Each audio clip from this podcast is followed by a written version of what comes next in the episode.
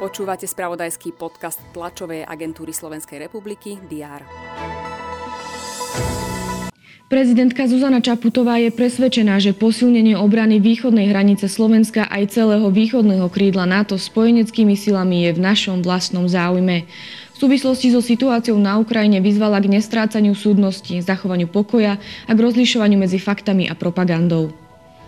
Ponuky na pásovú techniku pre slovenskú armádu predložili štyri krajiny. Maďarsko, Švédsko, Španielsko a Poľsko.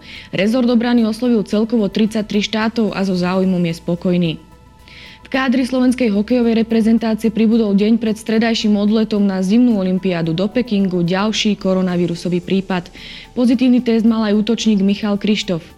Aj tieto informácie rezonovali spravodajstvu predchádzajúci deň. Je streda 2. februára. Vítajte pri prehľade očakávaných udalostí. Poslanci Národnej rady budú pokračovať v 55. schôdzi. Druhý rokovací deň by mali začať novelou zákona o pôsobnosti orgánov štátnej správy vo veciach prekurzorov výbušnín. Na programe majú ešte zhruba 70 bodov. Vládny kabinet má rokovať o ďalšom nákupe antigénových testov či stimule pre firmu Invictum Holdings v Lučenci. Členovia vlády sa budú zaoberať aj refundáciou výdavkov pre mesta a obce v súvislosti s mimoriadnou situáciou spôsobenou pandémiou. V celkovej výške je takmer o 2,5 milióna eur. Kresťania dnes slávia Sviatok obetovania pána, známy aj pod ľudovým názvom Hromnice. Katolická cirkev na Slovensku aj vo svete tento deň venuje pozornosť tým, ktorí zasvetili život Bohu a službe ľuďom. Naplánované sú aj viaceré súdne pojednávania. Špecializovaný trestný súd v Banskej Bystrici by mal pojednávať v kauze Sereďania, ale aj v kauze prípravy vraždy starostu Marianky.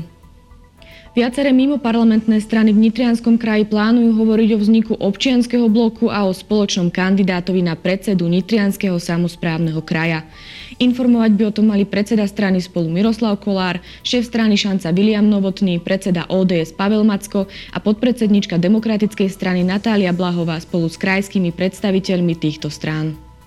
Očakáva sa aj protestné zhromaždenie pred úradom vlády, ktoré avizovalo Združenie miest a obcí Slovenska. Chce na ňom predstaviť požiadavky samozpráv k vláde a parlamentu. Únia miest Slovenska a jej členovia sa protestu nezúčastnia. V aktuálnej situácii to nepovažujú za vhodný ani rozumný postup. Delegácia poslancov Európskeho parlamentu uzavrie návštevu Ukrajiny.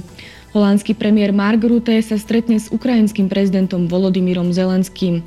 Európska agentúra pre životné prostredie zverejní správu o ekonomických stratách spôsobených počasím a klimatickou zmenou.